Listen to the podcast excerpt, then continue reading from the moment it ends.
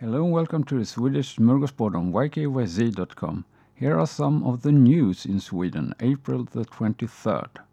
The revenue generated by tourism within Sweden is expected to decrease by 36 billion Swedish kronor for the period March to midsummer. The Swedish government wants to temporarily prohibit people from spending more than 5,000 Swedish kronor per week on online casinos.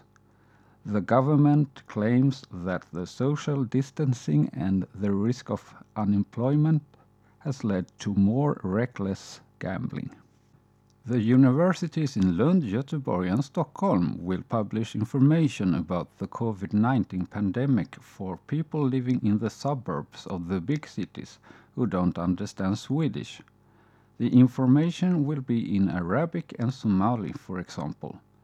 Studies have shown that previous information about the COVID-19 pandemic to a lesser extent reached those people.